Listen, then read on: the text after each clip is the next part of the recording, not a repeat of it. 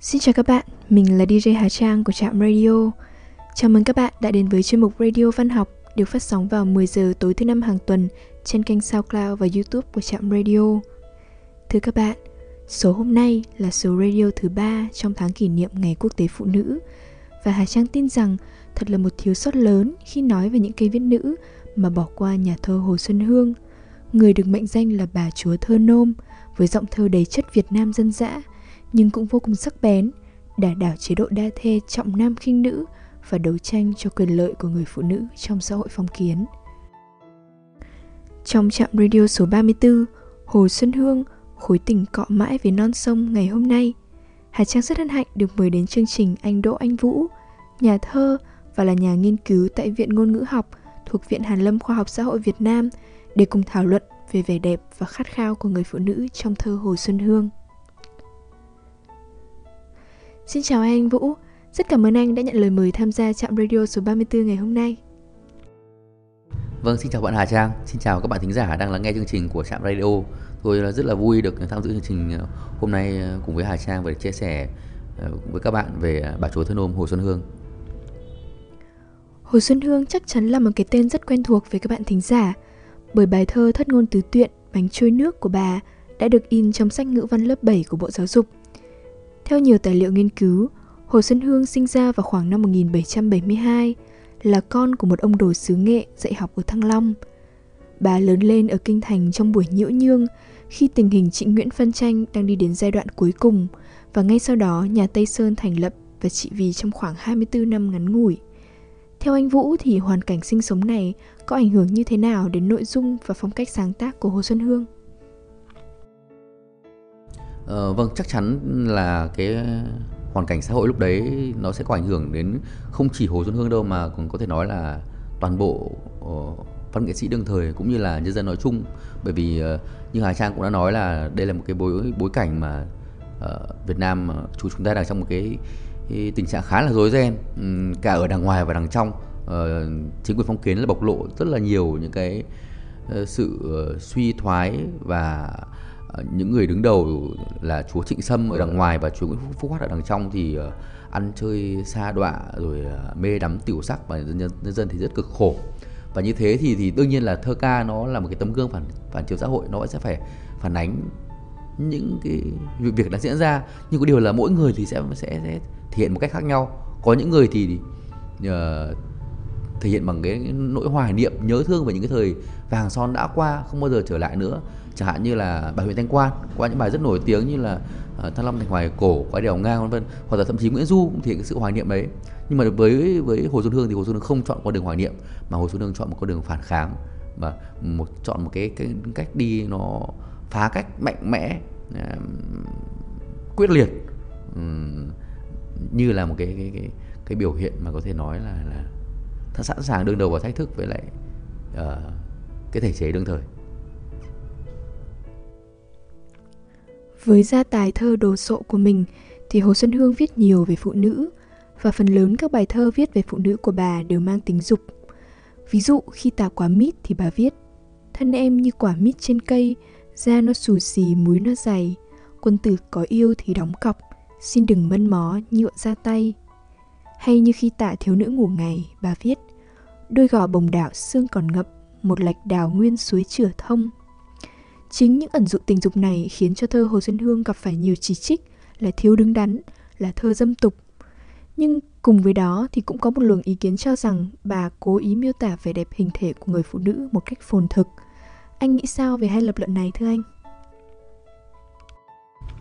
Ờ, thực ra thì thơ Hồ Xuân Hương có thể nói là một cái hiện tượng rất là độc đáo, không chỉ của Việt Nam đâu mà còn của cả thế giới nữa. Bởi vì bà uh, trong những bài thơ của mình ấy thì thì bà tạo ra được một cái hai cái cái tầng ý nghĩa trong cùng một văn bản. Có nghĩa là uh, bề mặt ý nghĩa bề mặt thì có thể bà gọi là nghĩa đen ấy, thì bà có thể tả những cái uh, đồ vật hiện tượng cái gì đó xung xung quanh ta. Nhưng mà uh, cái nghĩa bề sâu ấy thì bao giờ nó cũng có chuyện tính dục nó có chuyện uh, uh, bộ phận sinh dục của người phụ nữ này uh, của người đàn ông này thế rồi là cái hành động luyến ái của nam nữ này.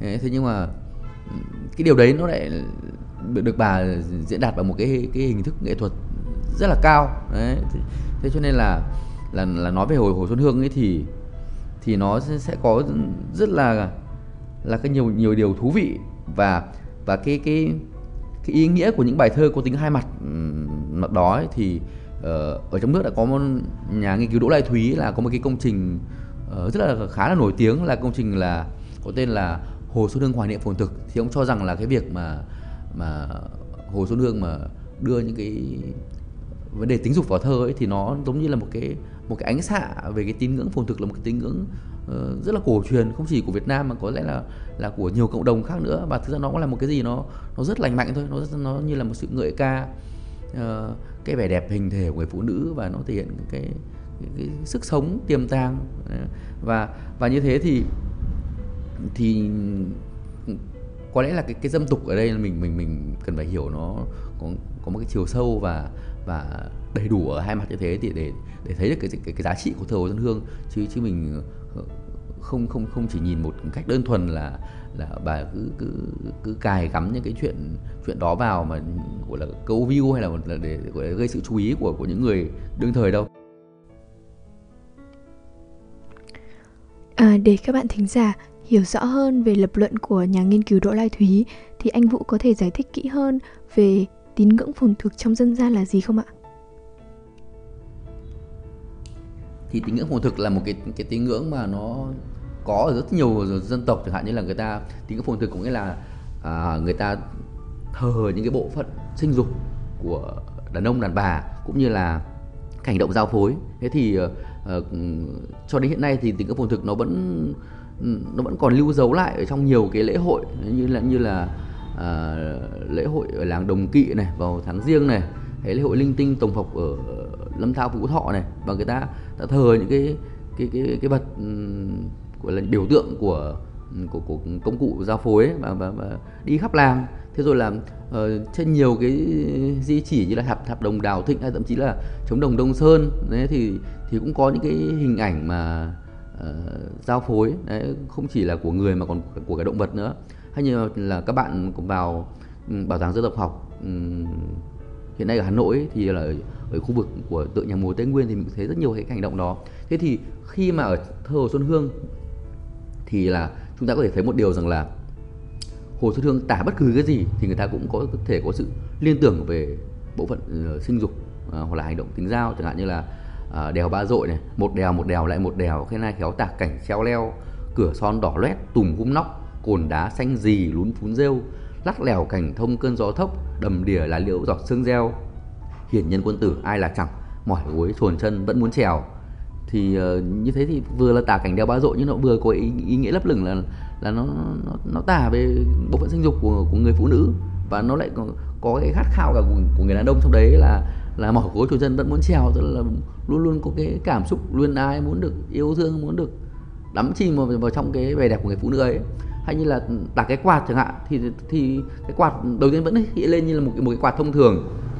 Ở à, một lỗ sâu sâu mấy cũng vừa. Thân em dính dáng từ bao giờ vành ra ba góc da còn thiếu khép lại đôi bên thịt vẫn thừa. Mát mặt anh hùng khi tắt gió che đầu quân tử lúc xa mưa. Nâng niu ấm hỏi người trên trướng phì phạch trong lòng đã sướng chưa? Như vậy thì chúng ta thấy được, được rằng là hồ sơ hương là là người mà luôn tạo ra được những cái biểu tượng mới mẻ đấy từ là đèo ba dội này ờ, uh, cái quạt này và thậm chí là uh, con ốc quả mít tức là sự vật đấy nó không chỉ còn là còn là nó nữa mà nó sẽ gợi được lên về những cái chuyện ân ái nam nữ gợi lên được những chuyện về ờ, uh, những bộ phận rất là nhạy cảm trên trên cơ thể của người nam người nữ. Và cái này thì Đỗ Lại Thúy gọi là một cách thể hiện của tính ngưỡng phồn, phồn thực cũng như là bà rất đề cao những cái vẻ đẹp đó coi nó như là một cái gì đó rất trang trọng này, thậm chí là tôn kính thiêng liêng nữa. Và như thế thì thì cái đấy nó, nó giống như là một sự hòa nhập chung và một cái cái nét văn hóa rất là là cổ truyền xa xưa. Và cái này nó nó không chỉ có dân tộc Việt Nam đâu mà nó cũng cả ở, ở Ấn Độ ở Champa ở khu vực Đông Nam Á cũng như là, là châu Á thì rất phổ biến cái cái, cái, cái tín ngưỡng này. Và và đấy là một cách tiếp cận riêng của Đỗ Lai Thúy. Và Đỗ Lai, Lai Thúy là đọc được những cái giá trị văn hóa qua những bài thơ của Hồ Xuân Hương không chỉ là giá trị văn học. Giá trị văn học thì chúng ta biết rằng là là cái cách diễn đạt của bà thì ngôn ngữ nó, nó, nó, nó đầy biểu cảm. Nó có từ tượng thanh nó có từ tượng hình. Nó có những từ láy nó có những cách ờ, uh, giao vần rất khó. Đấy. và và và cũng điều có thật là mọi người nghe người đọc thì đều cảm thấy rất là cuốn hút và thú vị bởi thơ Hồ Xuân Hương. Vì thế mà thơ Hồ Xuân Hương có một cái sức sống rất lâu lâu, lâu dài từ thế kỷ 18 cho đến nay. Vâng, rất cảm ơn anh. Vậy còn vẻ đẹp tâm hồn thì sao? Trong bài thơ Bánh trôi nước, thi sĩ Xuân Hương đặt thân phận phụ nữ bảy nổi ba chìm với nước non và rắn nát mặc giàu tay kẻ nặn, cạnh lời khẳng định mà em vẫn giữ tấm lòng son để làm nổi bật lòng trung thủy và sự kiên trung với phẩm hạnh của mình của người phụ nữ dẫu cho cuộc đời vô cùng khắc nghiệt với họ chủ đề về đẹp tâm hồn và số phận chuyên chuyên của người đàn bà phong kiến trở đi trở lại trong thơ hồ xuân hương ngoài bánh trôi nước thì theo anh vũ hai chủ đề này còn được thấy ở những bài thơ nôm nào khác. Và thi sĩ có thường xuyên sử dụng thủ pháp đối lập này hay không? Ừ. Đây cũng là một cái chủ đề rất là quan trọng trong thơ Xuân Hương. Như là bài mà Hà Trang vừa đọc thì chúng ta sẽ không không thấy hiện lên cái những cái những cái bẩn ẩn dụ hay là những cái ngầm ý về uh, ân ái nam nữ đúng không? Hay là uh, bộ phận sinh dục thì nó cũng cũng cũng cũng không phải là vấn đề được đặt ra ở đây mà nó lại thể hiện một cái cái góc nhìn khác. Và có lẽ đấy là một trong những bài thơ ờ, có thể nói là là rất là trong sáng và phù hợp với cái việc đưa vào trong chương trình phổ thông mà để dạy cho các em học sinh. Thế thì ờ, Hồ Xuân Hương ngoài cái bài bánh trôi nước ra thì còn rất nhiều bài nữa mà nó thể hiện cái, cái khát khao hạnh phúc cái vẻ đẹp tâm hồn. Đấy, chẳng hạn như là là bài mời trầu chẳng hạn. Quả cao nho nhỏ miếng trầu hôi này của Xuân Hương đã quyệt rồi có phải duyên nhau thì thắm lại đừng sánh như lá bạc như vôi hay là một chùm ba bài tự tình là tôi cho rằng là đấy là có lẽ là những bài thơ nôm hay nhất của Hồ Xuân Hương. Trong đấy nó nó vừa có khát khao hạnh phúc này nó vừa có cái nỗi buồn nỗi cô đơn của một cái cái người phụ nữ mà mà chưa tìm được cái bến đỗ của đời mình chưa tìm được cái người hiểu ờ, và chia sẻ. Đấy thế, thế tôi tôi nhớ nhất là cái bài của là tự tình số 1 ấy, là ừ, cánh canh khuya vang vẳng tiếng chống, chống canh dồn chơ cái hồng nhan với nước non chén rượu hương đưa say lại tỉnh vầng trăng bóng xế khuyết chưa tròn. Xin ngang mặt đất rêu từng đám đâm toạc chân mây đá mấy hòn. Ngán nỗi xuân đi xuân lại lại mảnh tình sẵn sẻ tí con con. Thế rồi rồi những bài hai bài tự tình còn lại thì ờ, có bài thì hồ xuân tự với mình như là một cái chiếc bách lênh đênh. Ờ, cái nỗi buồn nó nó nó đầm sâu nó ra giết oán hận trông ra khắp mọi vòm. Ngõ thảm không khua mà cũng dứt chuông sầu chẳng đánh cớ sao om. Đấy. Thế thì uh, cái vẻ đẹp tâm hồn và cái sự chuyên của người phụ nữ nó hiện ra ở trong thơ xuân hương theo tôi cũng là khá phong phú. Có những bài khác như là phê phán cái sự đa thê chẳng hạn kẻ đắp chăn bông kẻ lạnh lùng chém cha cái kiếp lấy chồng chồng chung. Hay là vẻ đẹp tâm hồn của người phụ nữ có khi nó hiện ra một góc cạnh rất là khác đấy là nó thể hiện một, một cái khí phách cái nam nam nhi trí của một cái người còn người phụ nữ ừ, rất là cá tính ờ, rất là am hiểu về lịch sử văn hóa và muốn để lại một cái một cái dấu ấn gì đó của mình cho cho thời sau. Như là bài đề đền sấm, sấm ghi đống chẳng hạn. Trước đây bài này cũng đã từng được đưa vào chương trình sách giáo khoa. Ghé mắt trông ngang thấy bảng treo. Kìa đền thái thú đứng treo leo. Ví đây đổi phận làm trai được thì dự anh hùng há bấy nhiêu. Thế thì thì, thì cái cách thể hiện của hồ thư là, là rất phong phú và cái tư bản đối lập như là Hà Trang vừa phát hiện ra thì cái thì cái đấy nó cũng còn xuất hiện ở trong những bài thơ khác. Chẳng hạn như là bài không trùng mà chửa đấy thì Hồ sơ đánh bực cho cho cho những người người phụ nữ mà không may vì một cái sự lỡ làng nào đó có bầu có có mà có có đứa con mà mà không có không có một người đàn ông nào đứng ra để để nhận cái cái trách nhiệm đấy, thì là, là cái này là là theo tôi nghĩ là nó cũng là một sự tiếp nối của cái ca dao truyền thống. Ca dao mình cũng có những câu rất là bao dung như là không chồng mà chửa mấy ngoan có chồng mà chửa thế gian sự thường. Thì đến hồ xuân hương cũng dùng lại lại, lại cái ý đó. Duyên thiên chưa thấy nhô đầu dọc phận liễu sao đà nảy nét ngang cái nghĩa trăng 500 năm chẳng giữ lấy ân tình một một mảnh một khối tiếp xin mang quản bao miệng thế lời tranh lệch không có nhưng mà có mấy ngoan.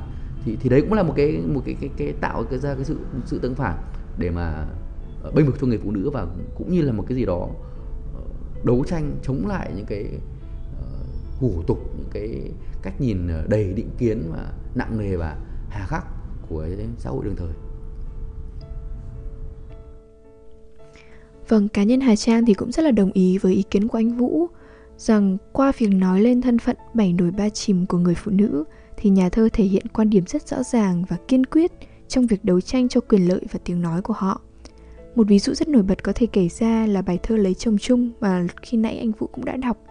Trong đó hai câu thơ mở đầu bà viết Kẻ đắp chăn bông kẻ lạnh lùng, chém cha cái kiếp lấy chồng chung.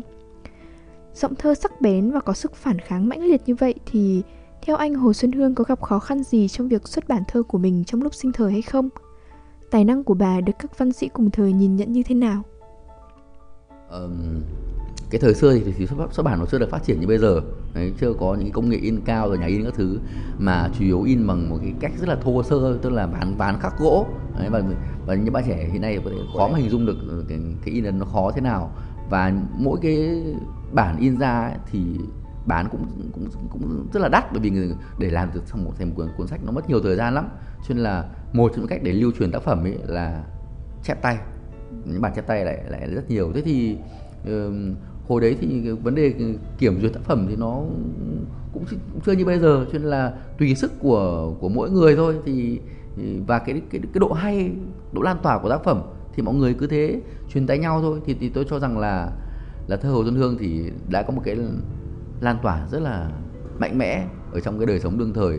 Ờ, không chỉ những người có học đọc thơ bà thích mà ờ, đại đa số những tầng lớp quần chúng dân dân lao động thì đều cảm thấy ở đấy nó có một cái cái sự phá vỡ mọi khuôn khổ một cái mới mẻ tươi mới một cái cái cái lạ. Và và và người ta dung cảm người ta thích thú với với điều đó. Đấy. Thế thì uh, uh, các tác phẩm của bà thì đón nhận đã đành. Và bản thân bà thì tôi nghĩ rằng bà Hồ Xuân Hương cũng là một cái giá trị mà mọi người rất là trân trọng. Bằng chứng là là ví dụ mình nhìn vào đường tình duyên của bà nhá thì tuy là đường tình duyên của bà khá là lẫn đận nhưng mà, mà một người phụ nữ mà có thể kết duyên với những cái người chồng mà có rất là chức sắc vai vế ở trong xã hội và hơn một lần kết duyên thì điều đó cũng chứng tỏ rằng là Hồ Xuân Hương rất là được trân trọng đấy, từ tổng cóc cho đến ông phủ Vĩnh Tường và đều lưu dấu lại bằng những cái bài thơ của bà đối với những ông chồng đó. Ừ, uh, lấy tổng góc thì có bài khóc tổng góc ông Tường thì uh, Vĩnh Tường thì là sau cũng có bài khóc ông phủ Vĩnh Tường. Và những văn nhân đương thời rất là nổi tiếng như là Đại theo Nguyễn Du thì cũng có mối giao tình với Hồ Xuân Hương. Và thậm chí là là hai người là ừ, có mối quan hệ gắn bó tình cảm với nhau trong vòng 3 năm. Đấy, vì vì ờ, sau này là trong những cái di cảo thơ của Xuân Hương là người, người ta có tìm được một cái một cái bài là là bài thơ mà gửi cần tránh đại học sĩ Nguyễn Hầu. Đấy. dặm khách muôn nghìn nỗi nhớ nhung mượn ai tới đấy gửi cho cùng. Chữ tình chốc đã ba năm vẹn giấc mộng rồi ra nửa khắc không. Xe ngựa trộm mừng duyên tấp nập phấn son càng tuổi phận long đong. Biết còn mày chút sương đeo mái lầu nguyệt năm canh chiếc bóng trong. Một số người khác đương thời như là ờ, phạm đình hồ tác, tác giả của vũ trung tùy bút rất là nổi tiếng. Mà trong dân gian thì có một cái một cái danh xưng nữa là là chiêu hổ thì có những cái đối họa thơ văn với lại bà rồi trong các giải thoại của làng văn nghệ để lại thì chúng ta thấy rằng là có rất nhiều văn nhân tài tử đều muốn đến để được yết kiến Hồ Xuân Hương làm quen đấy, đối đáp thơ văn và thậm chí muốn cầu hôn. Đấy, nhưng mà rất nhiều người trong đó sau đó bị cự tuyệt. Thì chúng ta có thể thấy rằng là Hồ Xuân Hương là là một cái người phụ nữ mà rất là được uh, trân trọng trong cái uh, xã hội ờ, thời bấy giờ cũng như là trong cái giới văn chương. Bởi vì là những cái người phụ nữ mà uh, biết sáng tác văn học giỏi chữ nghĩa thậm chí có thể đàn hát là là rất là là ít. Bởi vì cái luật pháp thời xưa là cấm không cho phụ nữ nữ đi học đi thi. Cho nên là những người như hồ dương là rất là hiếm hoi, là của hiếm. Vâng.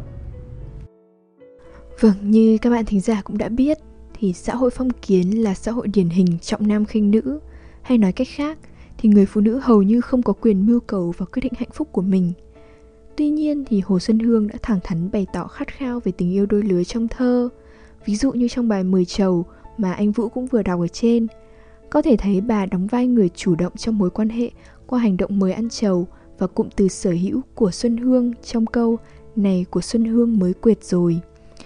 Trái với những bài thơ giễu cợt thói đời và phê phán xã hội, những bài thơ như mời trầu lại có giọng thơ rụt rè hơn, nữ tính hơn. Quả cau thì chỉ nho nhỏ thôi, và mặc dù nhân vật nữ là người chủ động, nhưng cô cũng đầy run rẩy và bối rối.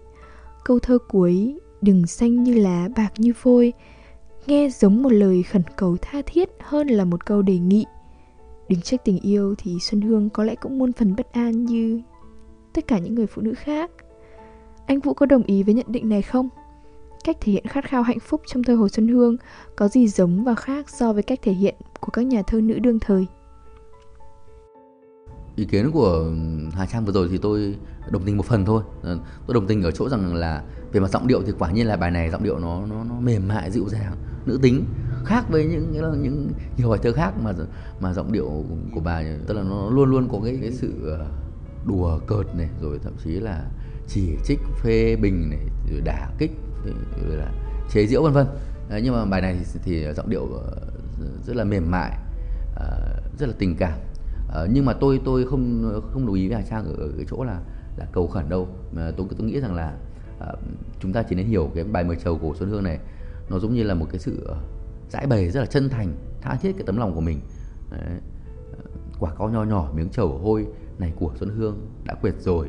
Có phải duyên nhau thì thắm lại đừng xanh như lá bạc như bôi. Tức là bà bà chân thành bày tỏ cái lòng mình và bà rất là khát khao một hạnh phúc khát khao là sẽ có được những người chia sẻ có thể là chi âm chia kỳ có thể là cái cái cái người ý trung nhân có thể là một người đàn ông mà có thể nương tựa cả đời mình là một người mà hiểu được về cái tài năng giá trị cũng như cái là cái tình cảm cái tâm hồn của mình. Đấy, thì thì bài này nó nó thể hiện một cái cái khát khao như thế. Và cái bài thơ này nó nó cũng gắn với một cái giai thoại văn học. Bài thơ này được truyền tụng lại rằng là uh, khi mà có một văn nhân đến muốn xin ý kiến hay là một xin bái kiến hay là gặp gỡ cầu hôn hồ xuân hương gì đó thì hồ xuân bảo người nhà mang một cái đĩa có lá trầu quả quả co ra. Và một bài bài thơ vừa rồi của chúng ta nghe đấy bảo người đấy là đối lại bài thơ này thì mới gặp mặt còn nếu không đối được thì thì đi về. Và cuối cùng là là cái cái chàng trai đó là là chịu không không không đối lại được và và không được gặp hồ, hồ Xuân Hương. Trả lời ý tiếp theo là cái khát khao hạnh phúc của hồ Xuân Hương thì có gì giống có gì khác với các nhà thơ nữ đương thời? Thì có thể nói rằng là như tôi đã nói lúc nãy là các nhà thơ nữ trong cái thời kỳ trung đại của chúng ta ấy thì thì gần như là đếm trên đầu ngón tay thôi. Vì phụ nữ ngày xưa là là không được đi học không được đến trường không được đi thi làm quan.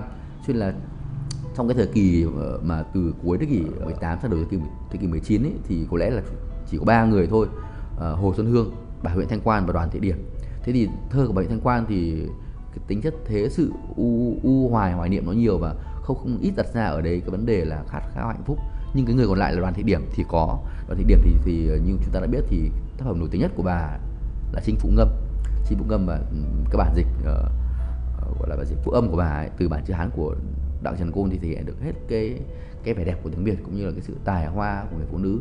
Và trong đó thì có rất nhiều câu mà nó nó thể hiện cái khát khao hạnh phúc. Thì khát khao hạnh phúc của cái người phụ nữ trong trong thơ đoàn thị điểm ấy thì nó có một cái rất là đặc thù.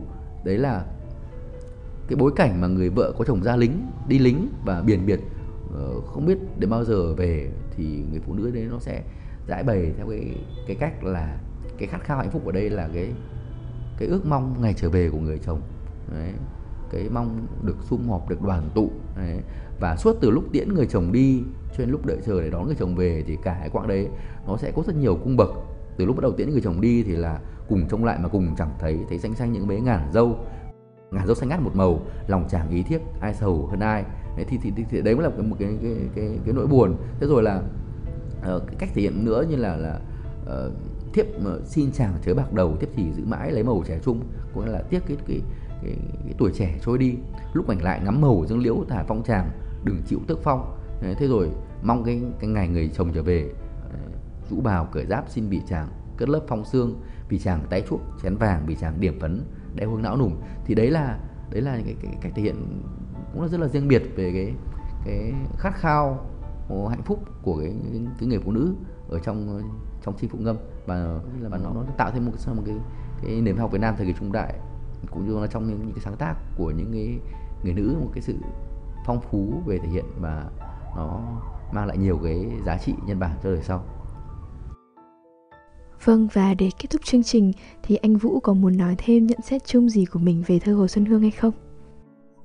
Nghĩ rằng là thơ Hồ Xuân Hương nó đã uh, có mặt trong uh, văn đàn Việt Nam hơn 200 năm rồi và cho đến nay thì chúng ta đọc chúng ta vẫn còn uh, cảm thấy vô cùng thích thú và ờ, còn rất nhiều cái giá trị trong thơ bà mà uh, tiếp tục cần được uh, giải mã phân tích nhưng mà uh, chúng uh, tôi tôi thấy rằng là uh, những người trẻ hôm nay mà đọc lại thơ của Xuân Hương mà vẫn cảm thấy mới mẻ, vẫn thấy hay, vẫn thấy cuốn hút thì điều, điều đó nó chứng với chúng ta rằng là thứ nhất là là cái, cái giá trị đích thực của tác phẩm văn học là nó nó, nó sẽ không bao giờ có những cái biên giới về không gian và, và thời gian cả. Thứ hai là cái sự độc đáo của Xuân Hương là là một điều có thật và ờ, cái điều này thì không chỉ là giới nghiên cứu trong nước đã đã từng trình bày mà những học giả nước ngoài thì cũng rất nhiều người đã đã nghiên cứu về thơ Hồ Xuân Hương và chúng ta biết rằng là thơ Hồ Xuân Hương dịch ra rất nhiều thứ tiếng trên trên thế giới. Tức là có lẽ theo tôi thì nó chỉ xếp sau chuyện kiều của Nguyễn Du thôi. Thì thơ Hồ Xuân Hương là cái mà mà được người ta dịch ra nước ngoài rất là nhiều. Và đó cũng là một cái niềm tự hào của của người Việt Nam cũng như là của những người Việt yêu văn học. Và xin được tạm biệt ờ, các bạn nghe đài. Vâng xin cảm ơn các bạn. Xin chân thành cảm ơn anh Đỗ Anh Vũ với những chia sẻ chuyên môn rất sâu sắc của mình trong chương trình Trạm Radio số 34 Hồ Xuân Hương khối tình cọ mãi với non sông ngày hôm nay. Thưa các bạn, đêm đã khuya, thời lượng của chương trình đến đây là kết thúc. Hà Trang xin cảm ơn các bạn thính giả đã chú ý lắng nghe và mong rằng các bạn nghe đài yêu thơ đã có thêm nhiều hiểu biết về nữ thi sĩ Hồ Xuân Hương. Chúc các bạn một đêm ngon giấc.